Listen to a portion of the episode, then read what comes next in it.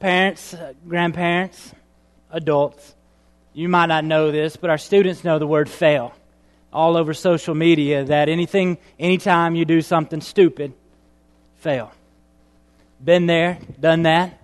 We've all been there, done that, and oftentimes our fails are funny. But not all the time, right? That word fail shows up a lot of time in life. For me, not you, and I graduates, I, know, I don't think any, I'm looking around here, I don't think any of you have experienced this, but I remember on the top of my paper, they would put this word fail. I thought, how discouraging. the word fail.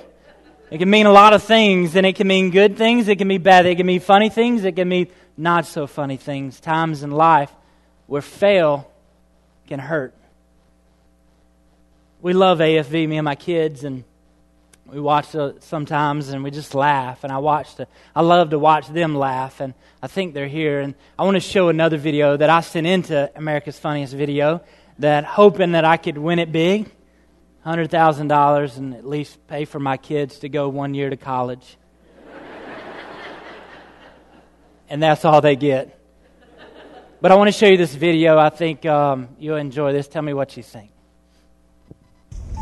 All right, dance for me.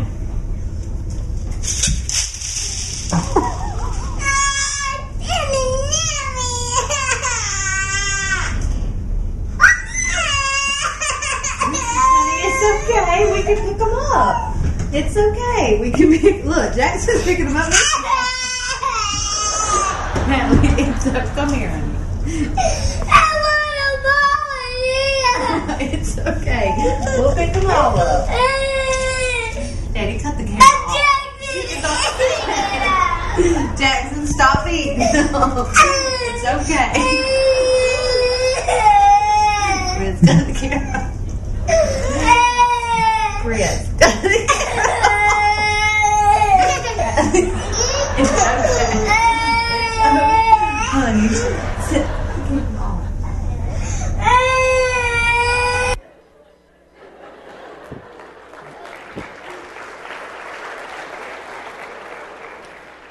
One thing I learned, I told the first service, never cut the camera off.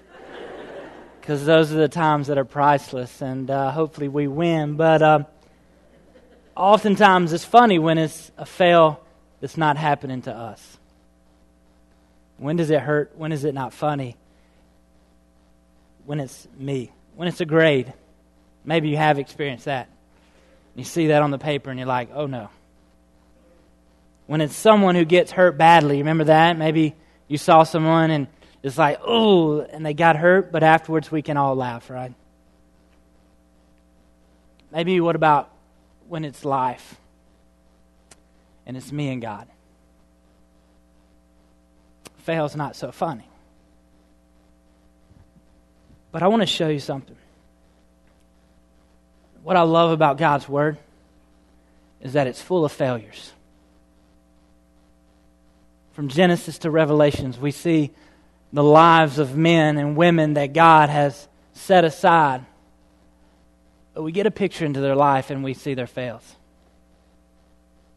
If they could Snapchat a shot, put a text on their failure in, in the Word of God and put fail, many Snapchats would go out. Instagrams, tweets, Facebook posts.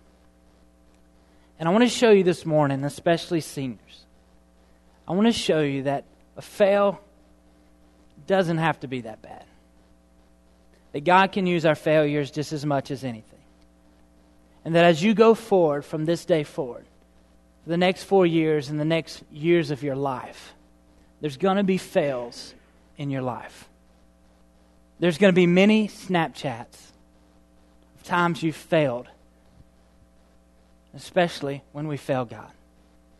I want to take you to a story that I believe, in my eyes, is one of the biggest fails that we see in the man of God's life. If you turn to, to 2 Samuel chapter 11, I want to walk you through something. I want to walk you through the scriptures here and just verse by verse on some of the things and, and, and teach you, show you some of the fails in David's life but I want to teach you some of the lessons that we can learn from David's fails. Hopefully, we can cut off some of the fails by learning lessons early. Terrible to be an example, right? It's terrible to be an example for people to learn from because that means that we didn't learn. And David is one of those cases for a little bit of his life that he failed and failed and failed, and there were many things that led to these things in his life. But he didn't eventually learn. 2 Samuel chapter 11, we're going to read there most of the time, but I want to take you back. I want you to put your finger there, and I want you to go back to 2 Samuel chapter 5, where really I believe the fail begins for David. You know the story in 2 Samuel 11 with David and Bathsheba. You know the fail there, you know the story, but I believe it actually started back a few chapters in David's life where this slope, this slippery slope that David started heading on. And in chapter 5, verse 13. Well, let me, let me look at 12. 2 Samuel 5 12, it says this Then David knew that the Lord had established him as king over Israel and had exalted his kingdom for the sake of his people. After he arrived from Hebron, David took more concubines and wives in Jerusalem. I want to give you the first fail. The first fail was this David did not obey God in this situation, what we see here, it began in 2 Samuel chapter 5, was a direct disobedience to God's orders. You say, Chris, how do you know that? Well, I want to show you in the scriptures. Go to Deuteronomy chapter 17 real quick with me. Deuteronomy chapter 17.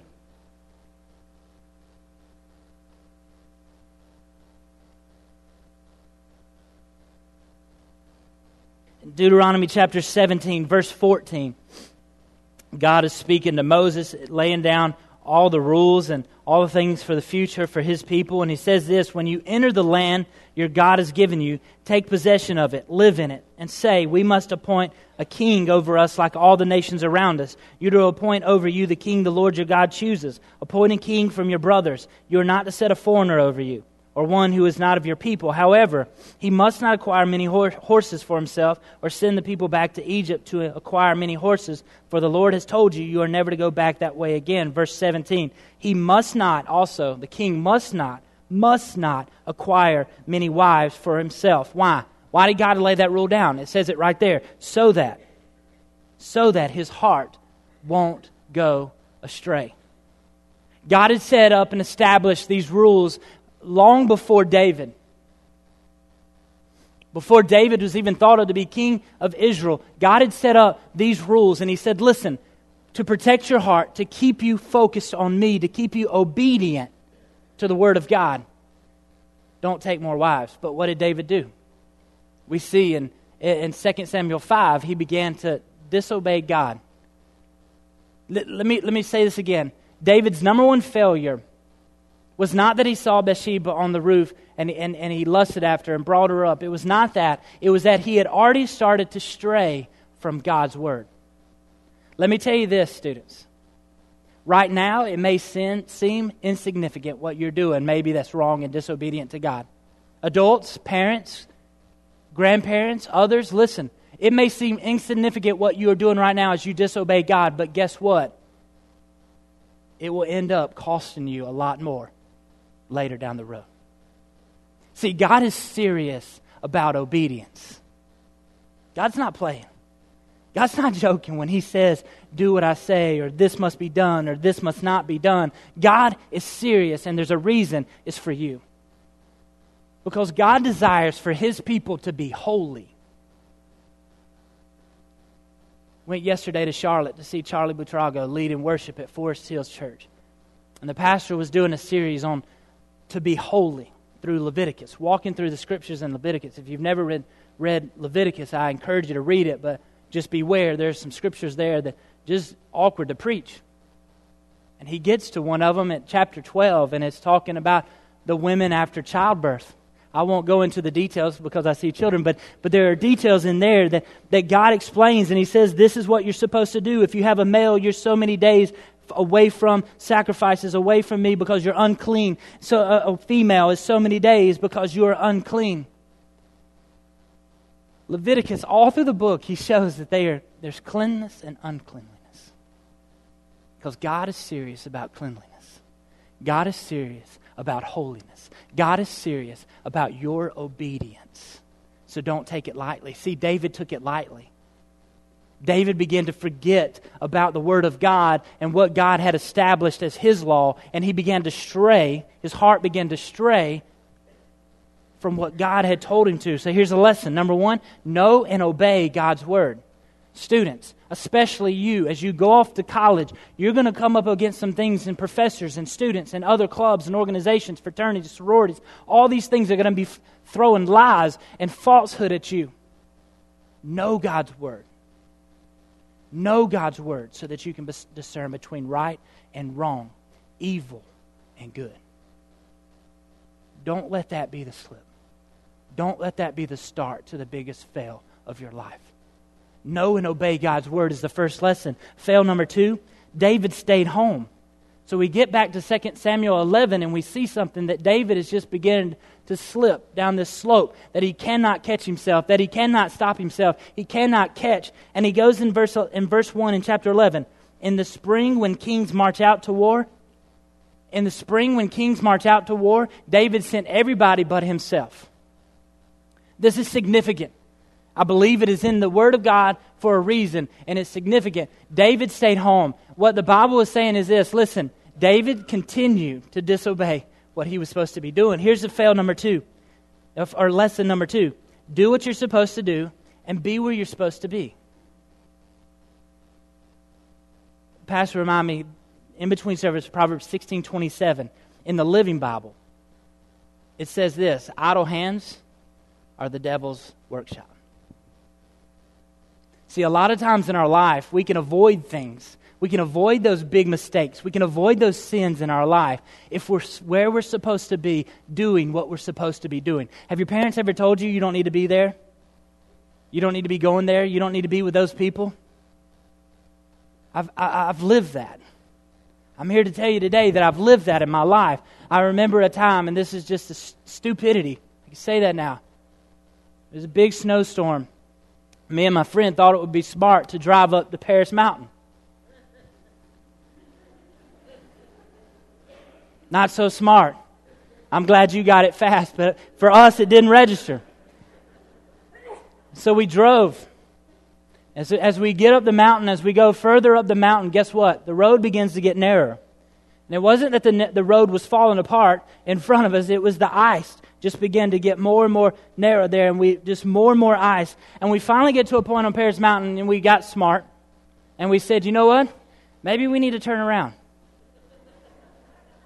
And I said, that'd be a good idea. He said, all right, we'll turn around. And so I'm driving. I turn around to look because, I mean, it's kind of difficult to do a three point turn on, on a road that this much and ice the rest of it. Here's the cliff, here's the ditch. I said, okay, I'm going to turn it around. I turn around and I look in the seat, in the passenger seat where my friend's supposed to be, and now he's outside of the car. and I said, I thought we were going to turn it around. He said, You are. I said, All right.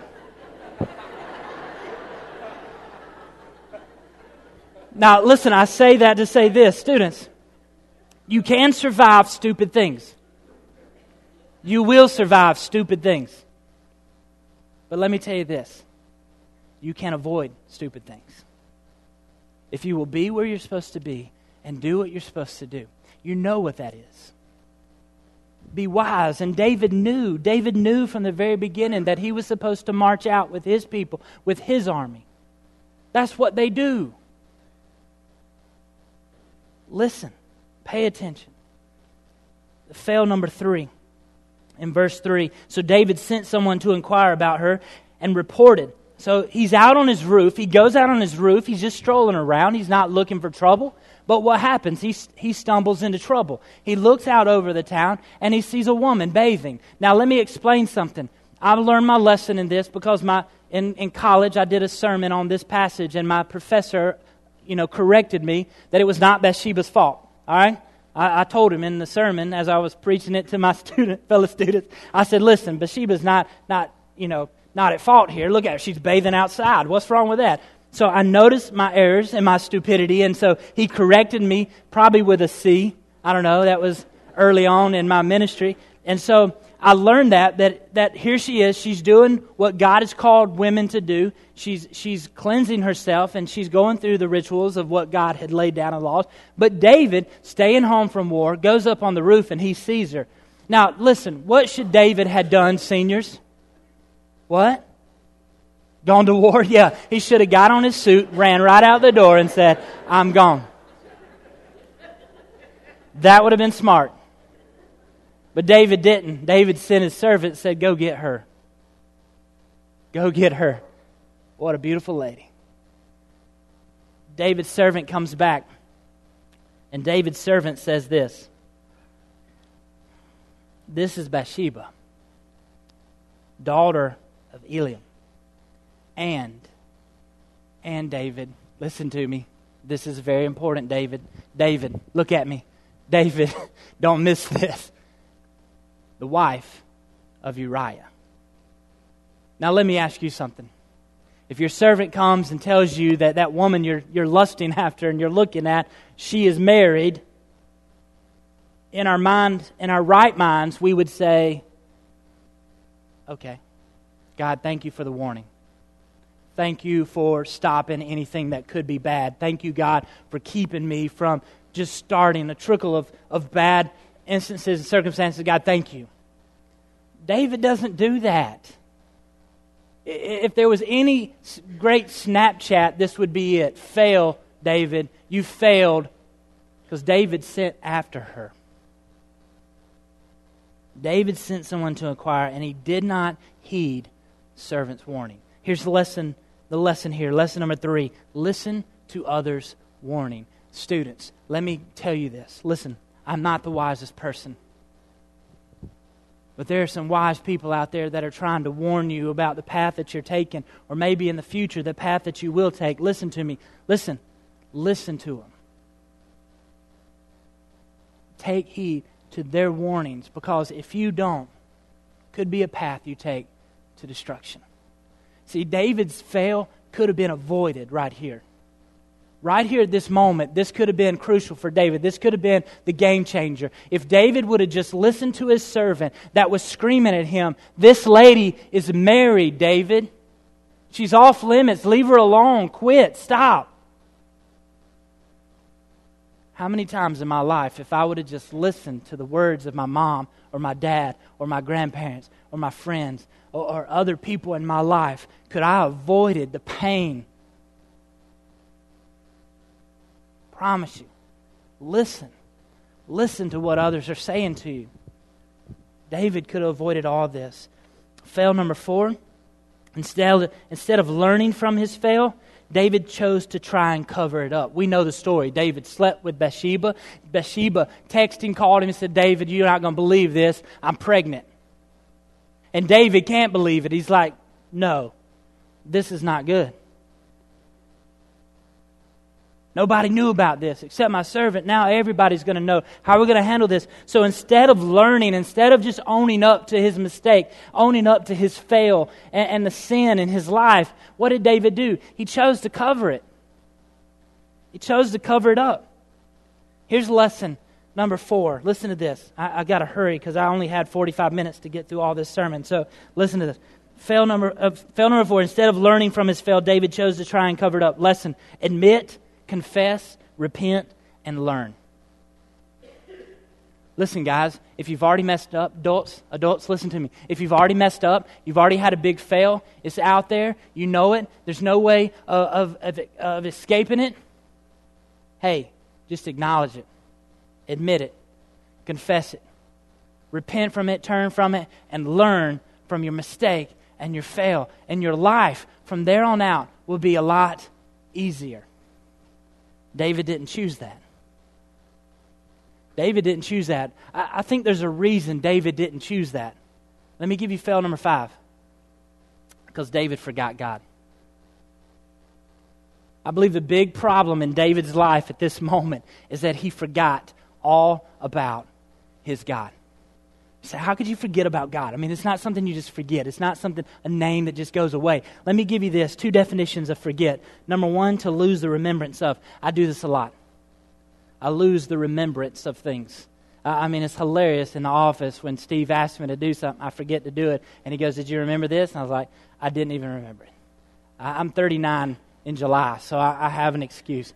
Not really, but, but I, I, lose remembrance of things. I forget about things. This is not what I'm talking about. David did not lose a remembrance of God. You can't just forget about God like that. This is the second definition to treat with inattention or disregard. Inattention means failure to carefully think about, listen to, or watch someone or something. Lack of attention. David forgot about God. Everything he knew, everything he had heard, everything he grew up on, all of a sudden became second place in his life. Instead of paying attention to the details of God's word and obeying what God says and heeding the warnings of his servants, guess what? He forgot about God and remembered his lust, his selfishness. Listen to this. Dietrich Bonhoeffer said this Satan does not fill us with a hatred for God. Did you get that? Satan does not fill us with a hatred for God. But listen to this, but with forgetfulness of God. Every struggle against lust in one's own strength is doomed to failure. It's a wise man. See, Satan is not putting in your mind, hey, I'm going to I'm going to make you hate God. Because he knows that's hard. But hey, I can just allow them to just lose the attention of God. And all of a sudden, what happens? Something attracts them, something tempts them, and they fall headfirst because all of a sudden God is a distant memory. Listen to this. Here's the lesson right here God becomes a distant memory. When God becomes a distant memory, failure becomes a common occurrence. When God becomes a distant memory, failure becomes a common occurrence. It happened to the Israelites several times, and I'm just going to read one scripture many times here in the Old Testament. You deserted the rock who fathered you, you forgot the God who gave you birth. Israelites did it many times. Distant memory. And when that happens, failure is knocking at the door. David forgot God. Let me give you this, guys students, especially. Others can listen in. I'm going to talk to the seniors here. Seniors, we've talked about this many times. Year after year that I've had you in house and Wednesday night, and other times that we've invested in you. These are things that we've talked to you and discussed. But I'm going to tell you something. Right now, it's more important than ever. It's more important than ever that you listen to this word and you take this advice because if you don't want to forget God, you need habits in your life especially now going off to college. A lot of you going off to college, your parents aren't going to be there to knock on your door, remind you of these things, or tell you these things. You're not going to have me every week nagging in your ear. Listen to me. These habits are in your life to help you not forget about God. Here's number one. Ready? Pray constantly. Adults, can I get an amen? There's a reason the Bible says that Paul says, pray constantly. Pray without ceasing. There's a reason that prayer is there. There's a reason the Bible never says, hey, just bless your meal. There's a reason the Bible never says, just say your prayers before bed. The Bible says, pray never stopping. Because as soon as we stop praying, guess what? God becomes a distant memory. And failure enters in our life. Here's the second one not only pray constantly, but second, read, study, and obey his word daily. See, David could have saved him a lot, himself a lot of heartache. What you don't know, what I didn't read, is later on, David, that son that was born to him in Bathsheba, guess what happens? That baby dies. Because of the consequences of his sin, because of his failure, that baby's life was taken. All of it could have been avoided if David would just have been obedient to God's word and followed through with what he knew. And, and, and yeah, read, study, and obey God's word. Here's number three memorize his word weekly. I, I think it's, it's interesting. David, David writes Psalm 119 I have hidden your word in my heart that I might not sin against you. Think about this. As he's writing over the years, all these things. And, he, and we come in Psalm 32 and he writes about how his transgressions are before him. Psalm 51, he says, Listen, I've sinned against God and only God. He knows that his sin's there. Yes, God, wash away my guilt, wash away my sins, forgive me. Psalm 119, listen to this, listen to this. I have hidden your word in my heart now. hey, God, I remember that time where I failed you because it was all disobedience to you. That's what led me into that sin with Bathsheba, my wife, and I lost that child because I disobeyed you. But you know what I do now, God? You know what I learned from that, God? I'm going to put your word in my heart. See, David knew this was not good enough just having a Bible, just having the Word of God, just having the law locked up in the room in the temple, it wasn't good enough. David said, No, now I know I hide your Word in my heart. So when I come against temptation, when Satan tries to trick me, when Satan causes me to forget you a little bit, guess what? I remember now. I remember now what your Word says. Guys, I'm going to tell you something. We're always going to be failures. There's going to be fails in our life. You're going to have times that you fail and you laugh.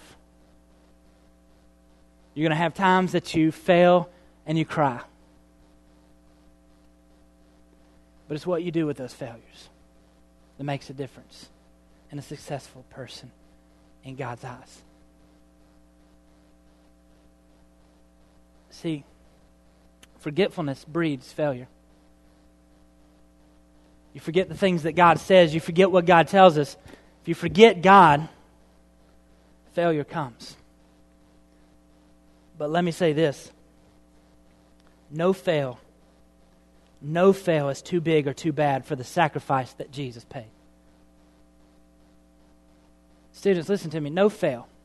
No matter what you've done, no matter what you're doing, no matter what you'll do, no fail is too big for the sacrifice that Jesus paid on the cross for you.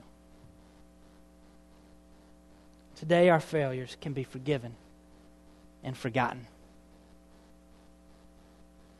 See, the beauty of God's Word, His story from Genesis to Revelation, is we have lessons to learn. I hate that David had to be the guinea pig and his mistakes and his fails were, were our learnings, but guess what? God shows us that so that we cannot and will not make the same mistakes. You don't have to make the same mistakes. Listen to God's word. Be where you're supposed to be. Listen to the warnings from others in your lives. And most of all, more importantly, adults, students, do not forget God. We've all messed up. We've all failed. But guess what? There's hope. There's hope in the midst of our failures. And his name is Jesus Christ. See, today, you don't have to walk out here with your head your head down low.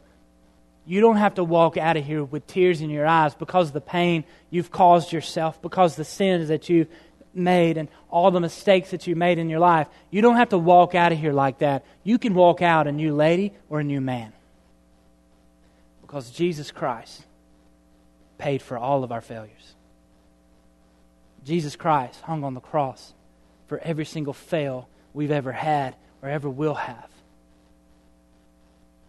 Don't walk out of here without knowing the Savior who fixes our fails. I'm going to ask you to bow your head and close your eyes. We're going to sing a song of response. In the LC, we like to call a song of response. Because one thing I've learned is this whenever God's word is open, there needs to be a response. If there's not a response, then I probably wasn't paying attention to what God was saying. So no, none of us in here escape response. So we all need to respond in some way. So as we sing this song, you need to, to talk to God. you need to respond how God is calling you to respond right now. Maybe it's a failure in your life. There's, there's a fail that, that has, has got you down, that has trapped you, and you can't get past it. Maybe you just need to get on your knees and ask God, God, wash me, cleanse me, make me new. Maybe you say, you know what, Chris, I don't know this Savior you're talking about. In a room this size, that, that's probably more likely that there's someone here today that has failures in their life that they can't fix. And guess what? We're all in that boat. But I know a Savior who can fix them. I know a Savior who can wash our sins away and forgive us for all eternity. If that's you this morning, maybe you need to come forward. Maybe you need to dedicate your life, devote your life, surrender your life to Christ this morning. Whatever it is you need to do, respond this morning to what God's Word has spoken to you. Father God, we love you. We thank you for the lessons learned from your Word, God. God, may we never forget you and who you are and what you've done. I pray for these seniors, God that as they start a new chapter in their life, God, that these habits would be a part of their everyday life. God, thank you. Thank you that you've made a way. And we pray this in Jesus' name. Amen.